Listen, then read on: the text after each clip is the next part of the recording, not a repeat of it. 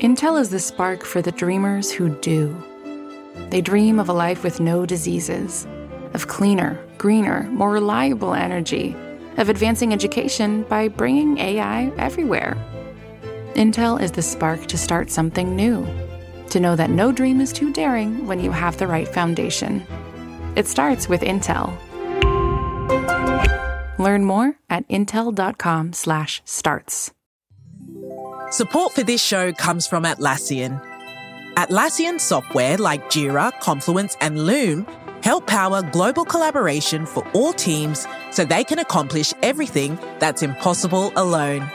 Because individually, we're great, but together, we're so much better. Learn how to unleash the potential of your team at Atlassian.com. That's A T L A S S I A N.com. Atlassian.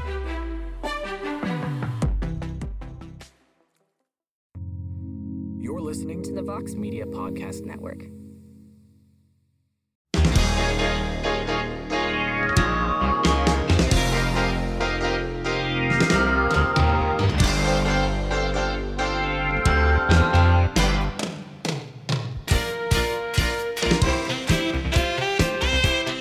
All right, everybody. It is Thursday, July 27th, 2023. It is indeed a heck of a morning. We are live on the MMA Fighting Twitter spaces. I'm not doing the X thing. Don't even try it. It's not happening. Twitter. Here, now, and forever. But you can hear the show in its entirety shortly thereafter on the MMA Fighting Podcasting Network. Hello, I am Mike Heck. Hope everyone's having a wonderful week, and how can you not? if you are a combat sports fan because there's so much stuff going on this week heading into this weekend. Obviously, we got UFC 291 on Saturday. Main card is really good. Some very interesting storylines. Main event is unbelievable.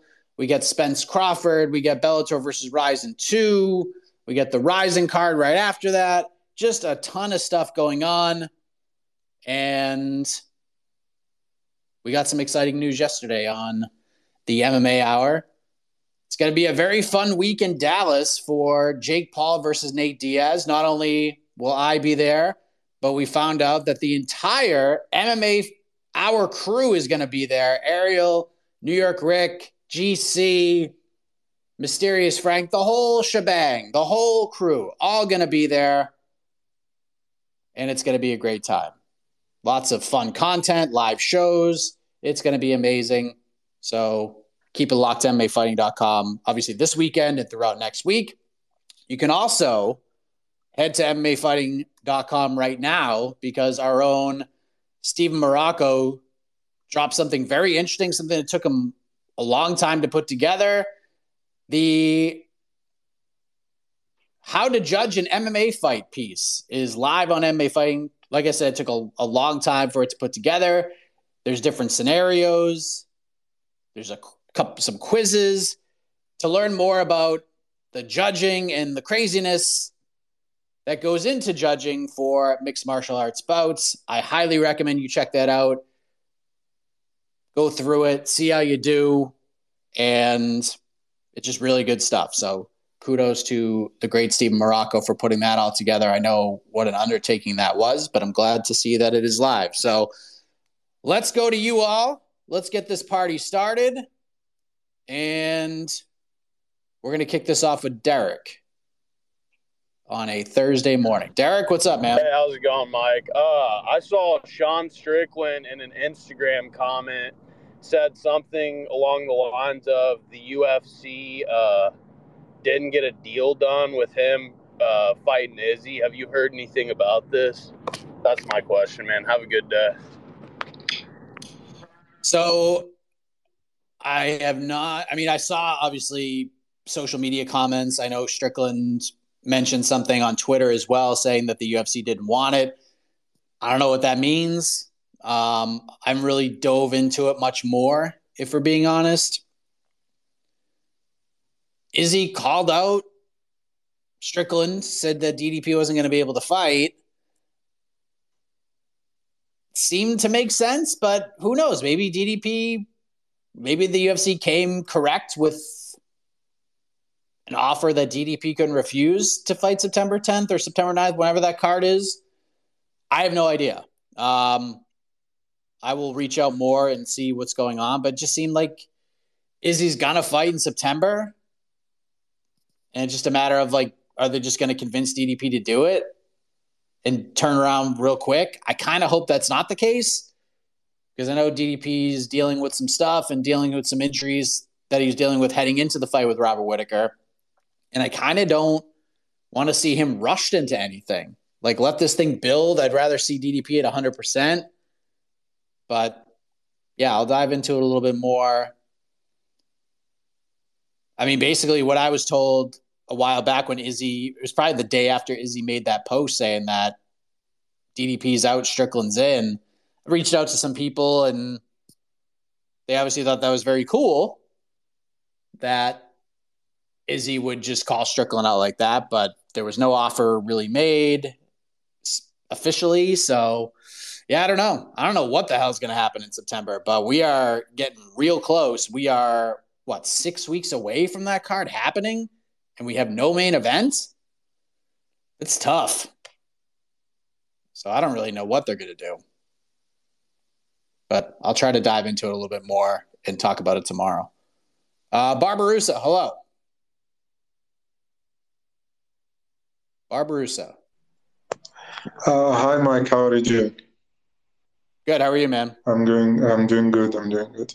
Um, I know this question have been asked a lot lately, but I want to ask you about the welterweight division. Do you think if Belal doesn't fight, he he's going to uh, fight for the title? Because I see Shavkat coming uh, up and uh, Ian Garry, and if I think the UFC would prefer that one of the new generations come to the picture. Instead, I know that Belal didn't fight for the fight, but he's been here for a long time, and I. It's not that he's a really uh, marketable guy. Thank you, Mike.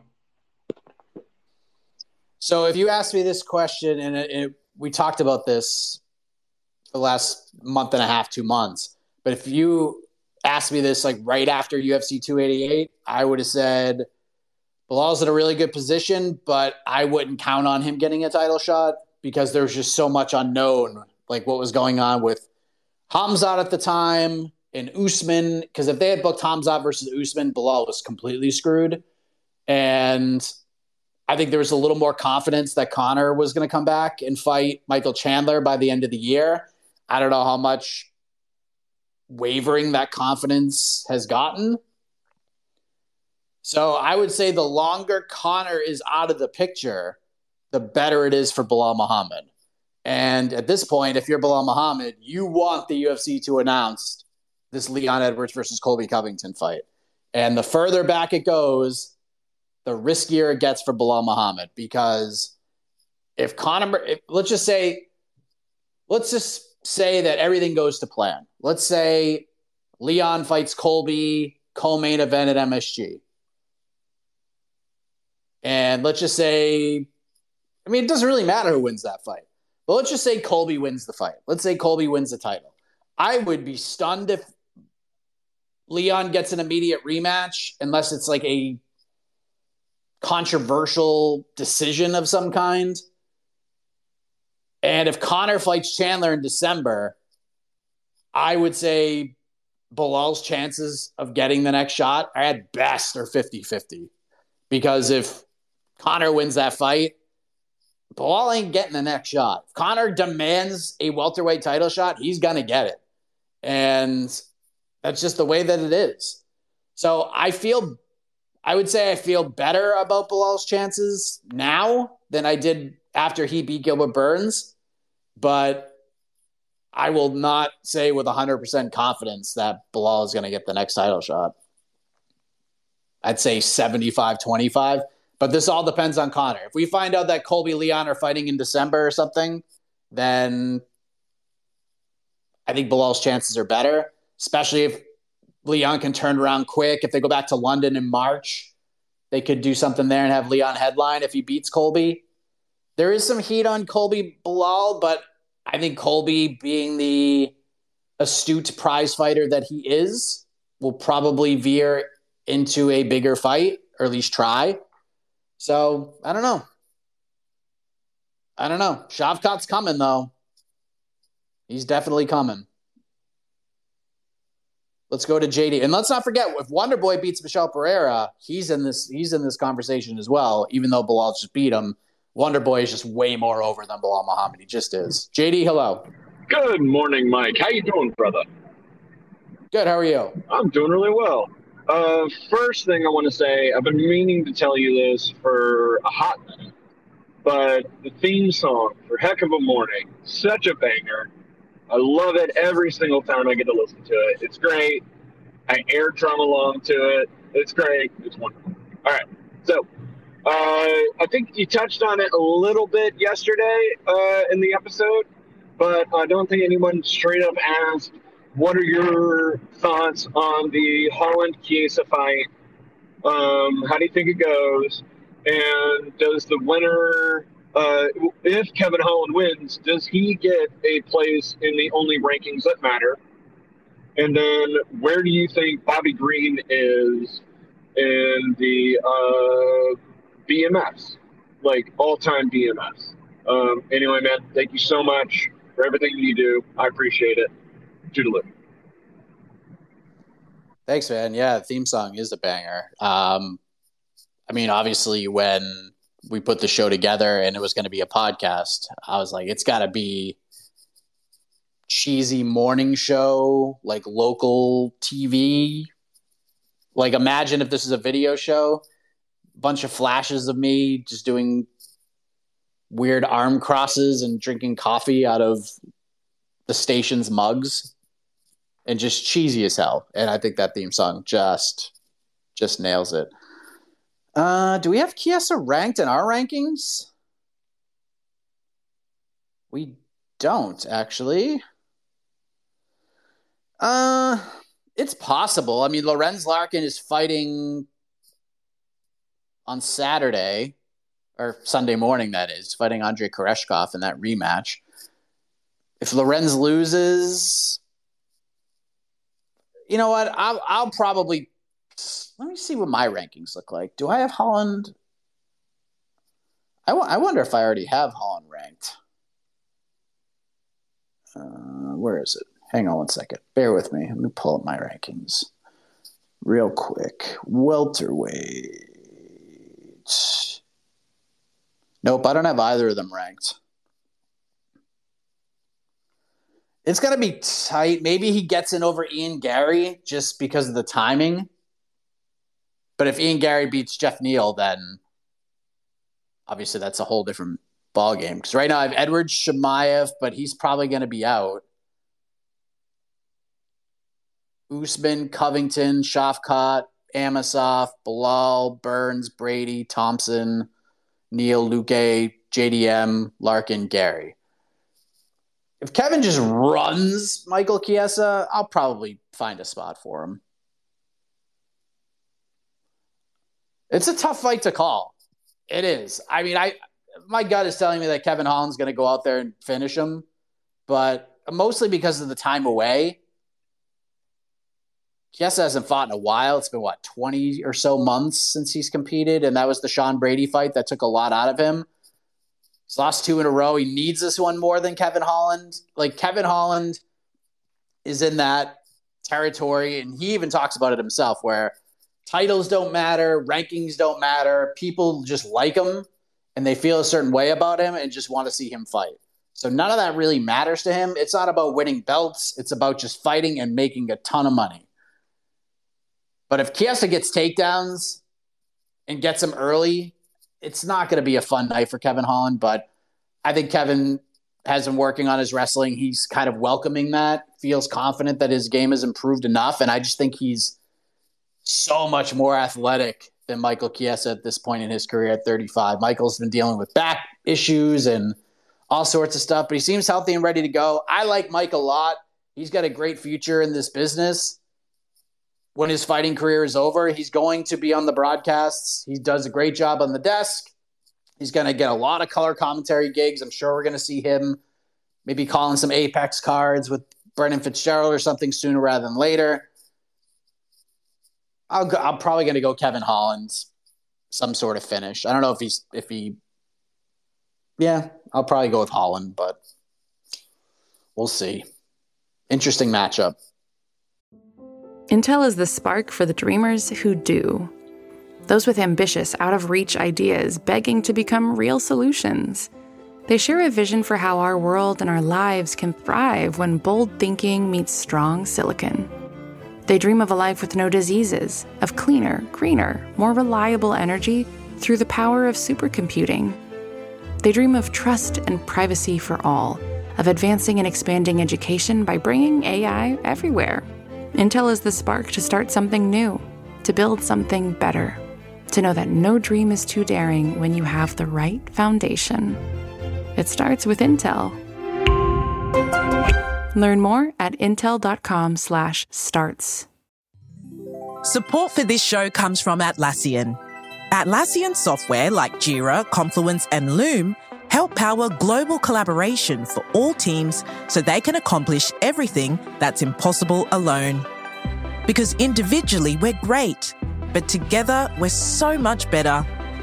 That's why millions of teams around the world including 75% of the Fortune 500, trust Atlassian software for everything from space exploration and green energy to delivering pizzas and podcasts. Whether you're a team of two, 200, or 2 million, or whether your team is around the corner or on another continent altogether, Atlassian software is built to help keep you all on the same page from start to finish.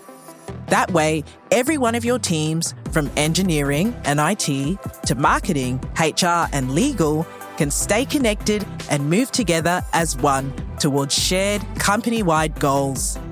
Learn how to unleash the potential of your team at Atlassian.com. That's A T L A S S I A N.com. Atlassian. Toke, hello don't uh, you still want to call this Twitter Spaces, but you know it's SpaceX, right? It's uh we are we are doing space shit up in here. But anyways, I want to talk about the media day because um, I'm kind of worried. Not gonna lie, uh, Tony, Tony, Tony. So listen, he said that he thinks he's entering his prime, entering his prime and he thinks that he has five more fights and a title shot in him. And I'm just looking at his streak, thinking where he has been. Sorry, he's been he's been a tough watch, a tough hang, if you will. And I'm just worried that he is surrounding himself with people that are actually telling him that this is a good idea. Uh, I want this to be a retirement fight or if not this, I want the next fight to be a retirement fight. I want it to be as soon as possible. And instead, we're sitting here listening to him saying that he has five or six more fights in him. That worries me. I don't know if you heard the entire interview, but he was very all over the place. So could you talk a bit about that, maybe? Uh, thanks, Mike. So it was definitely uh, it was definitely very Tony Ferguson. I will say I didn't watch the entire thing because uh, there were a lot of Wi-Fi issues in Salt Lake City, which obviously I'm aware of. I was I'm not there, but uh, I was on the media day circuit, if you will. So when we do that, we are watching, trying to watch live feeds and just see what's going on and think of how we're gonna put out certain videos, if they're gonna get articles, if they're just gonna get video posts that's sort of how we do it. And by the time Ferguson jumped on, all the Wi-Fi was just shit. Uh, I know there are some people who had to do multiple streams. It was just it was rough, and it's it drives me insane that when you go and cover a media day and you cover an event like that, that you can't get pristine Wi-Fi in there. It just it drives me insane. But that's obviously not the media's issue. Hopefully, there's ways around that in the future, but it just it just drives me freaking nuts. But obviously, he's just chucking knives on the table and talking about hunting bears and also. I'm getting BJ Penn vibes, and I don't like it. I don't like it. This whole I'm the best I've ever been. I'm in my prime. Like these are BJ Penn vibes down the stretch of his career when everyone's like, no, man, no more fights. Why are you fighting Yair Rodriguez? Why are you doing this? And he just kept saying the same things and just kept getting absolutely run over and melted by everybody that he fought. I didn't love the explanation to the Nate Diaz thing oh, you know, I, I wasn't taking Nate seriously. What are you talking about? Like, you didn't even know you were fighting Nate until the day before. Like, you were supposed to fight somebody else. So I, I don't love that vibe from him. Just seems kind of naive. I will say this like, the more I look at the matchup, Tony could win. Like, I'm not completely counting him out of this fight. Like, the difference between Tony and BJ is like when BJ fought, you just knew he was going to get lose, and you were just hoping that he didn't get brutally KO'd. And while I still have those feelings about Tony Ferguson, and I feel like this could be a very sad moment in watching him compete, there are avenues to victory for him. Like Tony's not going to be affected too much by the altitude. Tony just has insane cardio. He's a freak. And if Tony just comes out full bore and just puts a high pace on Bobby Green and can keep it up, get him to the mat, he's got a chance. But I just kind of feel like he's going to get battered for 15 minutes and lose a decision. But yeah, I didn't I didn't love what I saw. This has been Tony like the last few years of these media days. He's just all over the place. One question leads into a bunch of crazy answers. And I hope like this fight could be fun. I just, I don't know, man. I don't know. We'll see. I just hope I'm not completely shattered when it's all over. Four Corner Sports, hello. Hey, Mike. Yeah, I mean, I really don't want to see Tony fight five more times. I would say maybe two at no more three, but I just think five is just a ridiculous amount, and I would say three, including this fight against Bobby Green. Um, I think it could be a very you know fun fight, but I just concerned of the fact that you know what you said he might. I think didn't he say he ended up regrouping the same team that he had? I guess um, when he fought Justin Gaethje. Um, if th- if that's the case, I mean, I don't know. Hopefully, you know, he has like a second win, but hopefully that second win doesn't last him too long. So where he's extending his career to the point where he's just getting smashed and, and brutally hurt in fights. But um, yeah, I saw the interview. I'm like, man, I wasn't really like too uh, happy about what I heard. Um, now I saw something on on Twitter, um, and it was an interview that um, Bisping had now, Bisping has said something along the lines of uh, Jon Jones is incredible. He's one of the greatest of all times, but I don't think he can hold a candle to Tom. When I heard that, I was like, you know, can we just kind of like relax? Because Tom and Tom Aspinall ended up fighting Marcin Tybura. I know that he's a he's a great prospect and stuff like that, but I just feel like, you know, especially like the the UK fans, they they're over they're overhyping the fact that he ended up getting the, the victory over Marcin Tybura in what was it like 73 seconds. I mean, my, Marcin Tybura has never been anybody of the ilk that we consider as a top five, top three heavyweight in the world. I would just I would hold that sentiment if you know that that Bisping has if he stops somebody of a Ciryl Gane or somebody inside the top five. That way, what's it called? All right, now we can get more hype. But I, I have a feeling that Bisping is just saying these type of things just to try to you know juice things up and possibly get um, Jon Jones's um, what's it called um, attention. But uh, last thing is um, I wanted to talk about was uh, Alex Pereira. I thought it was really funny. I about the whole USADA thing about he saying that USADA ended up following him. I really thought it was a Walmart what's called employee, but that's really shitty of USADA. I mean, like can't give the guy any privacy whatsoever. Not even shopping at Walmart, and for him to be videotaping him around just thought it was uh, pretty hilarious. But uh, that's all I got to say. Thanks, Mike. Yeah. Look, I'm I'm with you. Like I, I, I feel like Aspinall has a really good chance of getting a Jon Jones fight in the future. I feel like he can get over way more than Pavlovich and, and Jailton can. I think he's got a personality. I think he's I think he obviously he's huge in the UK. I think that can translate over here in the United States, which is obviously very important for the UFC. I think he could be a guy that gets Jon's attention. But to say like oh, just throw him in there with Jon. It's not going to happen. It's not going to happen. Jon is intrigued slightly, but Jon isn't going to be like, isn't going to beat Stipe and be like, you know what? I'm staying and only to fight Tom Aspinall. No, Tom's going to have to do some more work. He got Jon's attention, which is good. That's that's part of the battle because Sergey Pavlovich did not. Did was Jon asked about Pavlovich later on when he was about to go visit Australia? Sure. But Jon didn't tweet out a single thing after Sergey Pavlovich won. He didn't tweet out a single thing after Jailton Almeida tapped Jairzinho Rozenstruik. But he responded to Tom Aspinall, and that's a good start. But yeah, to start fantasy booking that fight right now is is a little premature. But we'll see what happens with Tom next. I liked the Gane Spivak call out. If you want to do Pavlovich, cool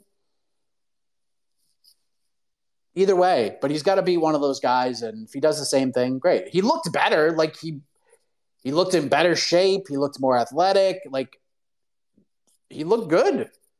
But that fight, no one, no one was picking Marcin Tybura to win that fight. No one was picking Marcin Tybura to get to the second round in that fight.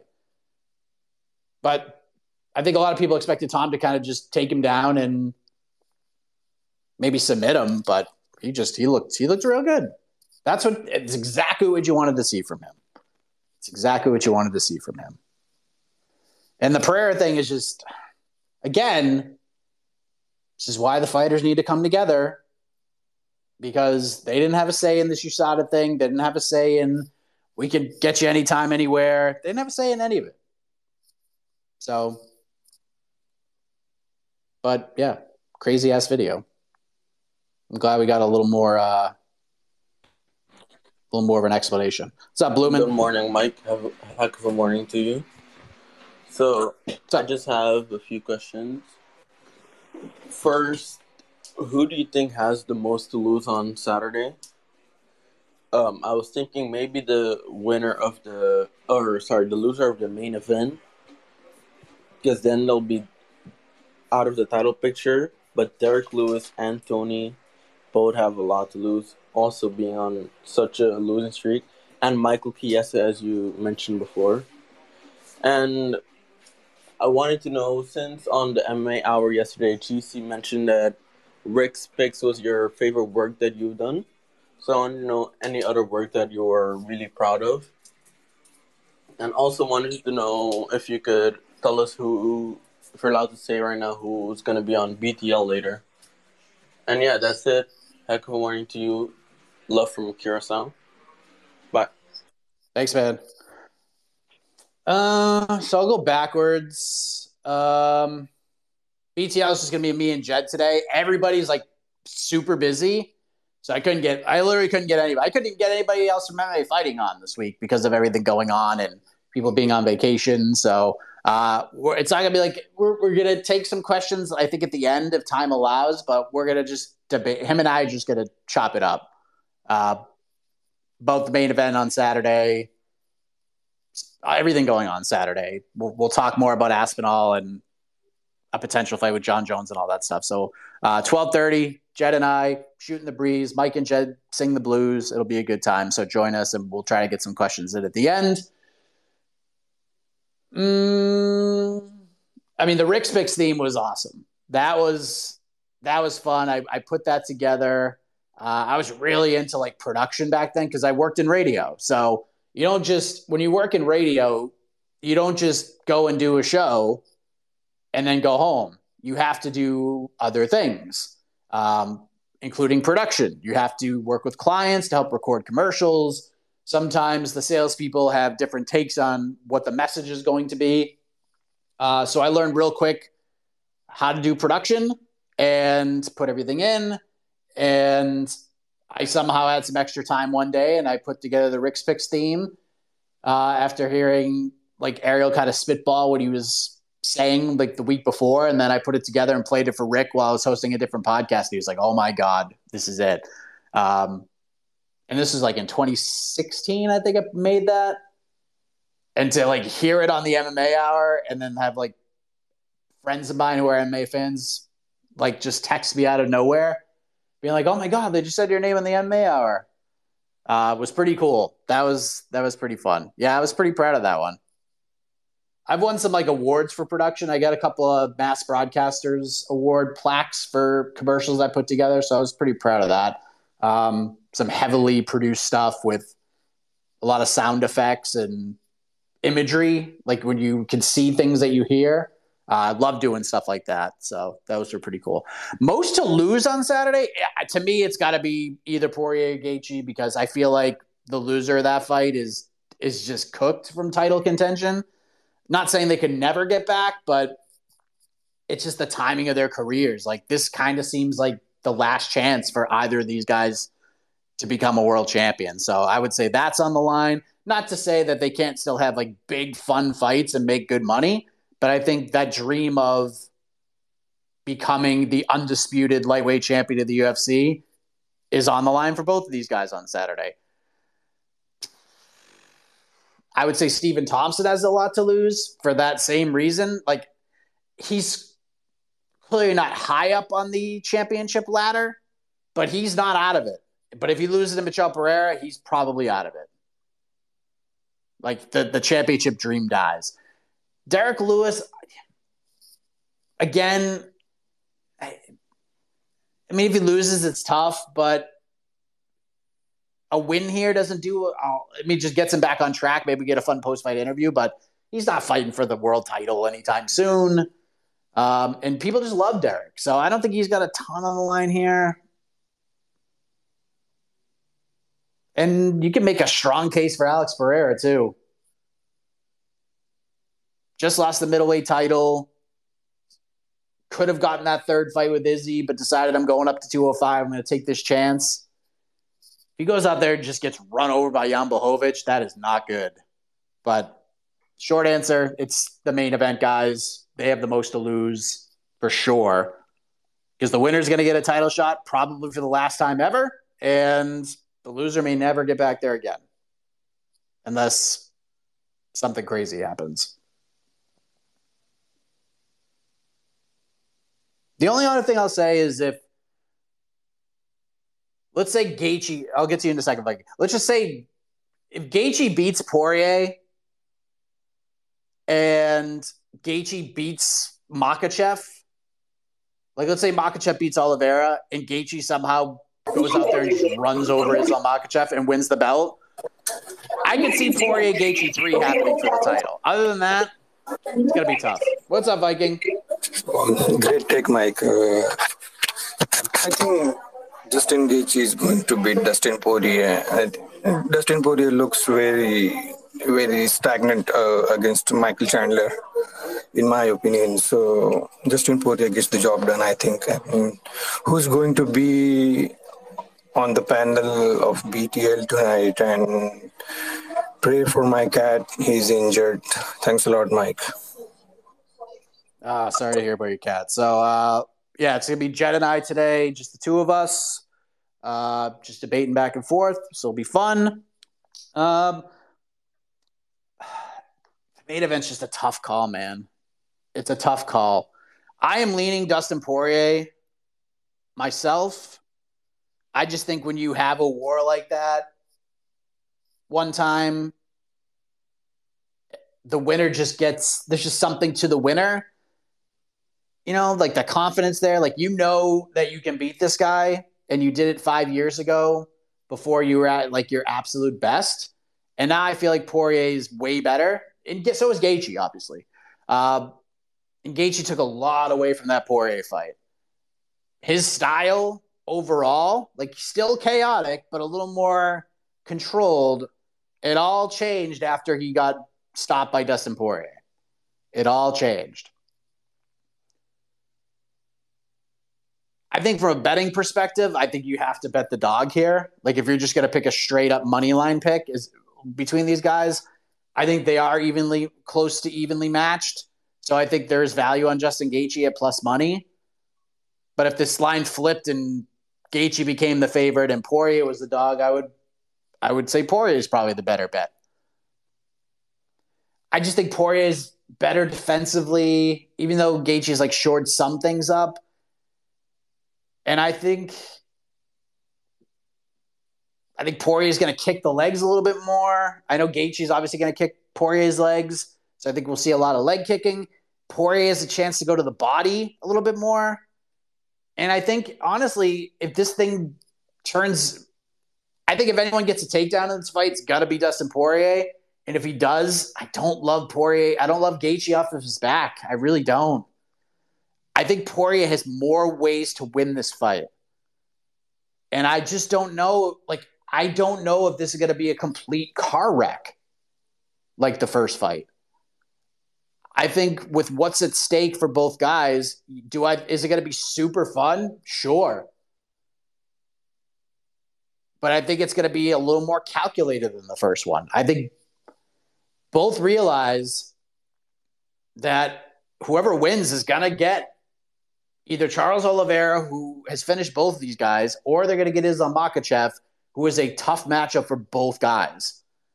And you want to get into that with your wits about you as best as you can. Now, are they going to take a little piece of each other in this fight? More than likely, yes.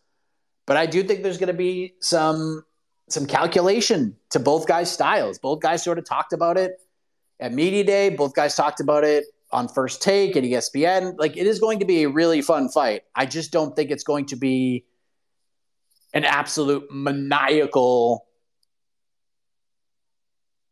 just crazy ass fight. I, I think it's gonna be really, really, really good and really interesting. But I think Dustin's gonna win, and I think it's gonna go deep.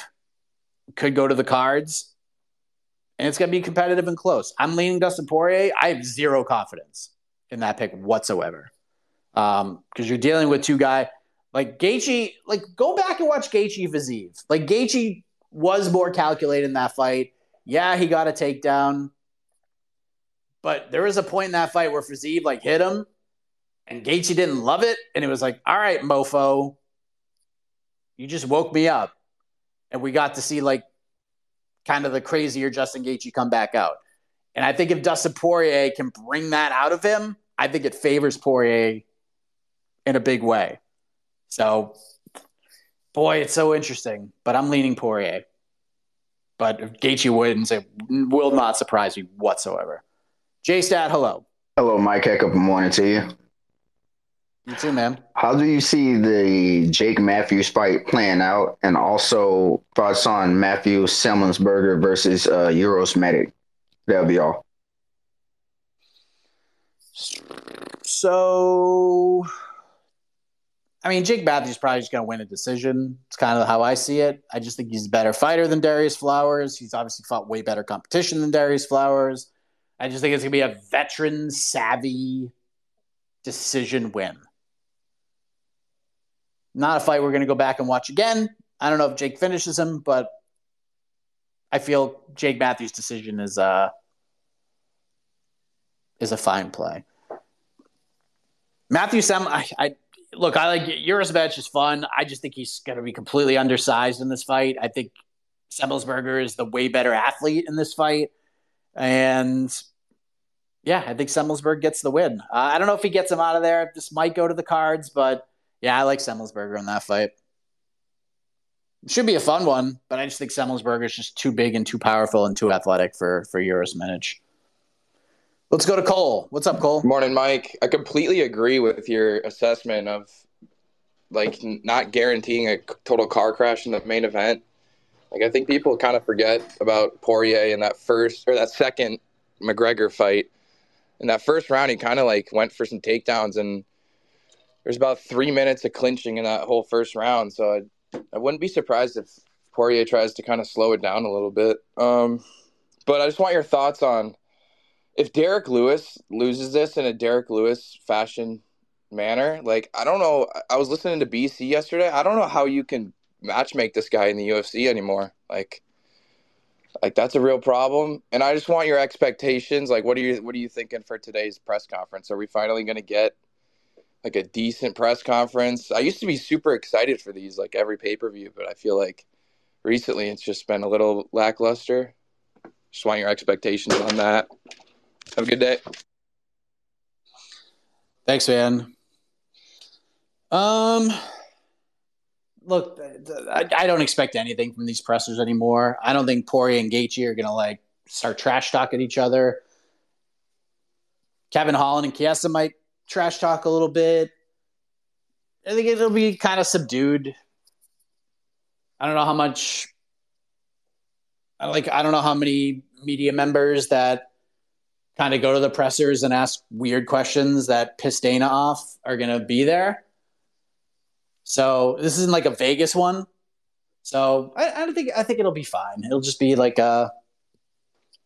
The thing I hate about the press conferences now is that these guys just had media day yesterday. So like, what else can you ask them that you already haven't heard yet? You know what I mean? That's what kind of. That's just kind of tough. Like I miss, I miss the old media day structure. I long for the days where we can go back to that where it's just like the fighters are sitting there. You can just go up and do one on ones and have like different kinds of conversations with them. Like I just, we're just getting the same shit. So, and then the press conference is going to be more of the same. Honestly, maybe we'll try to get. I think Holland and Kiss, maybe Tony Ferguson's going to be a weirdo. Bobby Green will probably just kind of go after. We'll kind of just feed right into it.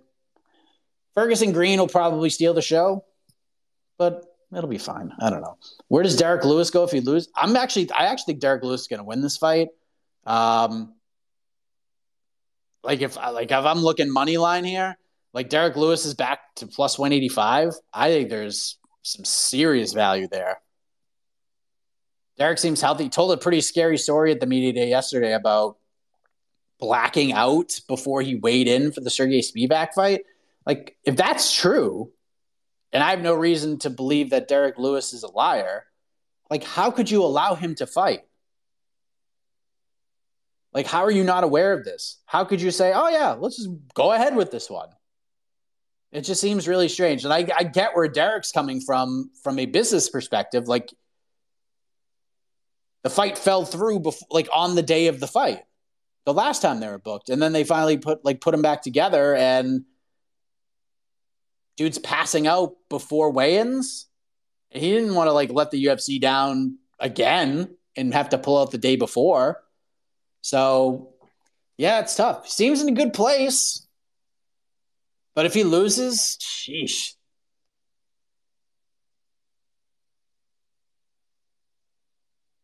Oh, like I, I don't know why we haven't gotten Derrick Lewis Jairzinho yet. Like that one just seems like it could happen at some point. Do you just chuck him in there with like the Romanovs of the world? Like I don't want to see that. I don't know. I do feel like Derrick Lewis is going to win this fight, though. Does Monday at the office feel like a storm?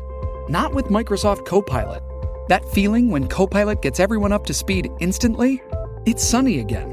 When Copilot simplifies complex data so your teams can act, that sun's shining on a beach. And when Copilot uncovers hidden insights, you're on that beach with your people and you find buried treasure. That's Microsoft Copilot.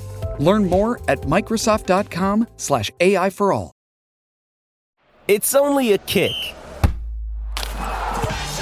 A jump. A block. It's only a serve. It's only a tackle. A run. It's only for the fans.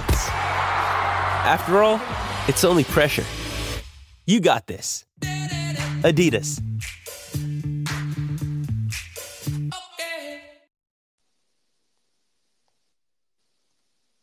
Let's go to CV. What's up, CV?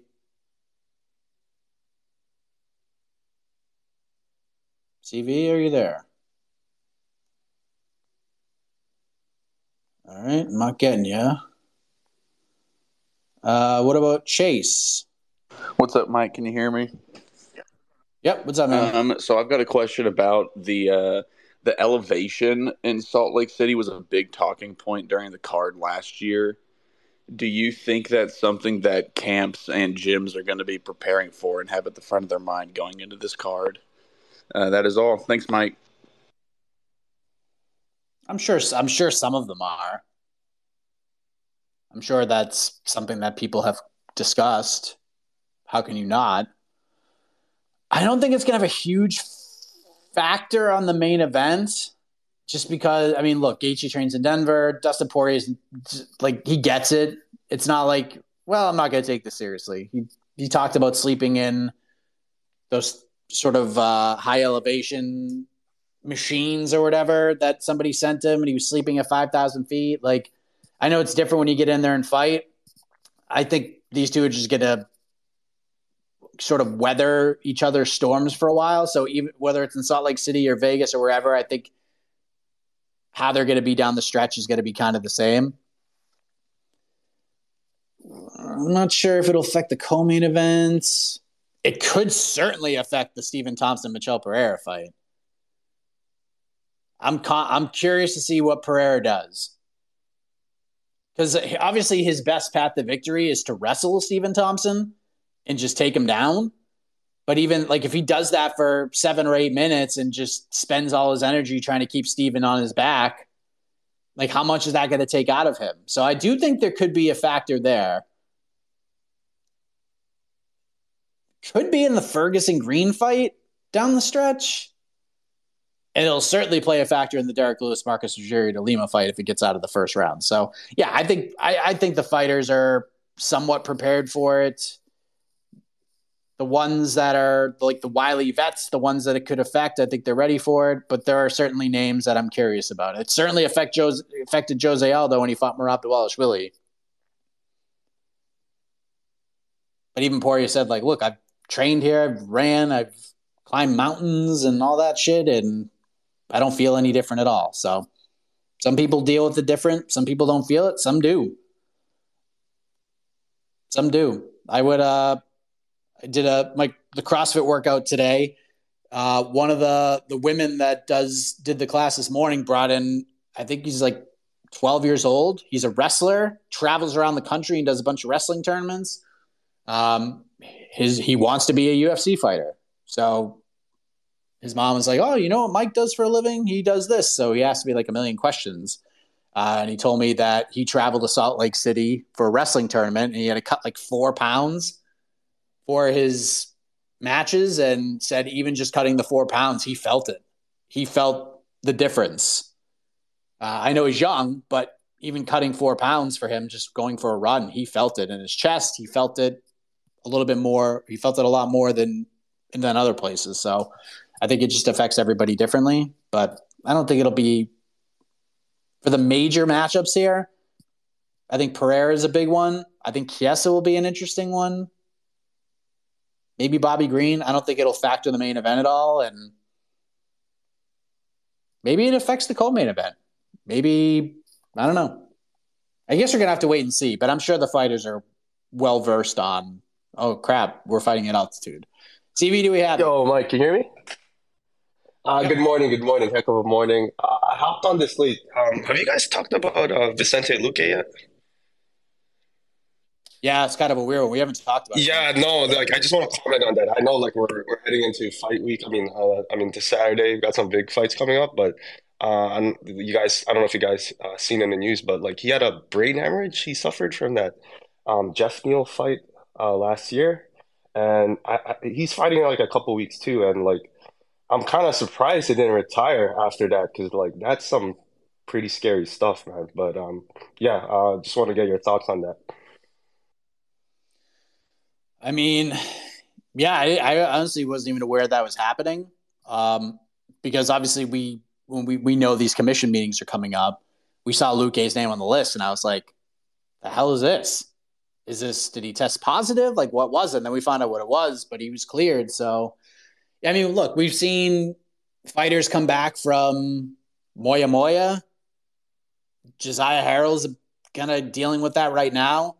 Uh, I don't think it was this I think that's something that just accumulated over time, and he got cleared. So yeah, it's a weird situation, and hopefully he's okay.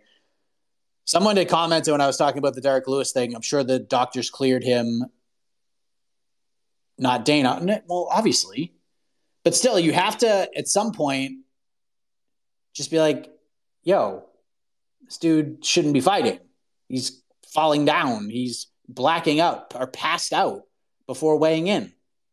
Like sometimes you just got to put your corporate foot down and be like, "Yo, this dude ain't fighting." Unless it's just like a big fight between like the fighter and there. I don't know. It's just sometimes you just got to err on the side of caution. Like, was anybody hankering to watch Derrick Lewis fight Sergey Spivac at two o'clock in the fucking morning? Like that, that, because I believe wasn't that the card where that was supposed to be in like South Korea? All the road to the UFC cards, all to the road to the UFC fights, right? And then they end up fighting like two thirty in the morning. Like, that card was trash anyways. And it was like a slog to even get there. So it's not like you were losing a whole lot losing that fight, but I don't know. Maybe it, it just it was concerning hearing Derrick talk about it because Derrick is not the type of guy that shows a lot of emotion. But you could tell like that whole thing freaked him out. I just don't know, and I I'm I don't blame I don't know. I blame a lot of people for that. The dude shouldn't have been fighting. The dude's passing out as a heavyweight before getting to the scale for a five round fight. He shouldn't be fighting. But that's just my two cents. Luckily, Derrick says he's already on weight now. At least he said that yesterday. And we'll see how he does tomorrow morning. But all right, last call for calls, and then uh, I got to roll out of here. So the card is Miranda Maverick, Priscilla Cachoeira. That's going to kick things off. Matthew Semelsberger, Uros Medic, CJ Vergara, Vinicius Salvador, Jake Matthews, Darrius Flowers, Roman Kopylov, Claudio Ribeiro. And then we get Derrick Lewis, Marcos Rogério de Lima. Featured prelim, Gabriel Bonfim versus Trevin Giles. And then we get to the main card, which is real, real good. Chiesa Holland, Ferguson Green, Thompson Pereira, Blachowicz Pereira, Poirier Gaethje 2. Just to be a fun ass main card.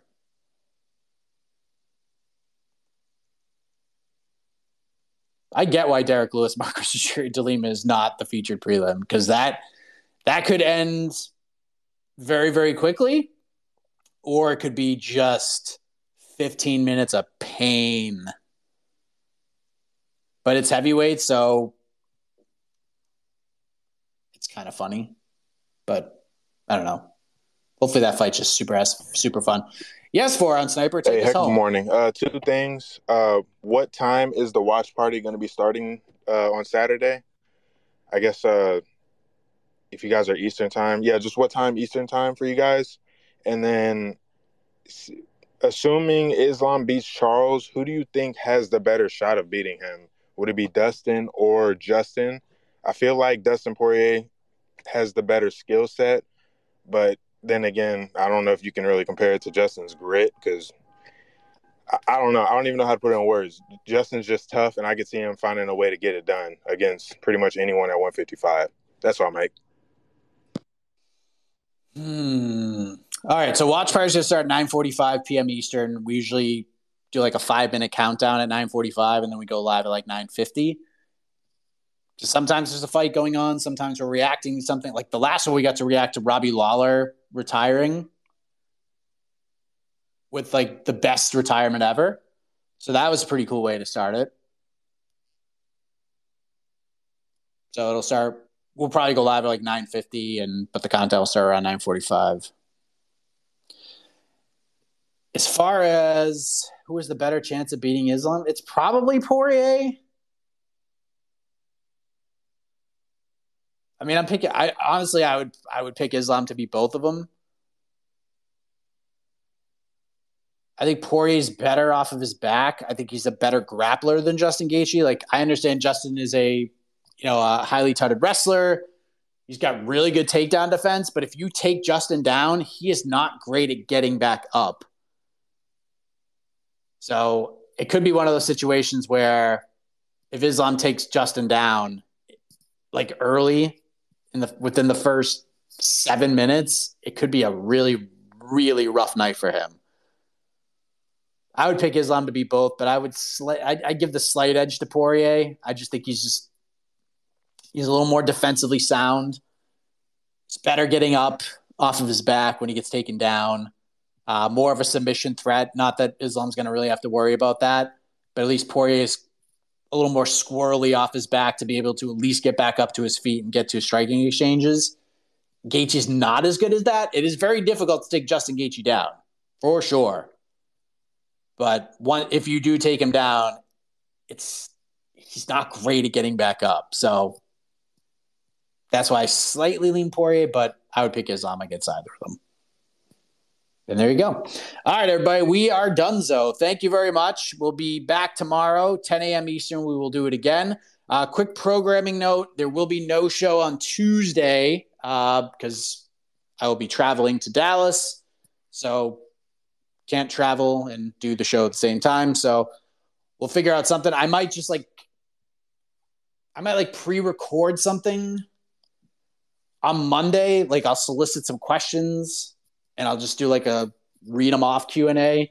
I'm supposed to be talking to the great Kenny Florian on Monday as well, so maybe I'll just parlay your questions and that interview into some show we can drop on Tuesday, and then we'll come back on Thursday and Friday uh, and do shows while I'm in Dallas. So that'll be fun. That'll be fun. And then BTL today at 12:30. Hopefully BTL is extra fun next week. We're going to try to work on some details this weekend when I'm in New York. Um, but hopefully BTL could be like really, really cool next week. But uh, thank you all very much. Back tomorrow, 10 a.m. Eastern. Have a great rest of your Thursday. And as always, have a heck of a morning, everybody.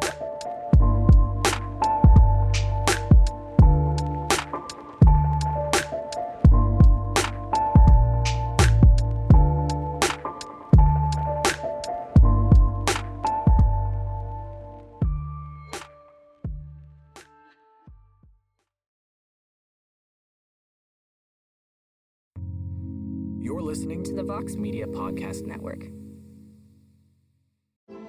Intel is the spark for the dreamers who do. They dream of a life with no diseases, of cleaner, greener, more reliable energy, of advancing education by bringing AI everywhere. Intel is the spark to start something new, to know that no dream is too daring when you have the right foundation. It starts with Intel. Learn more at intel.com/starts.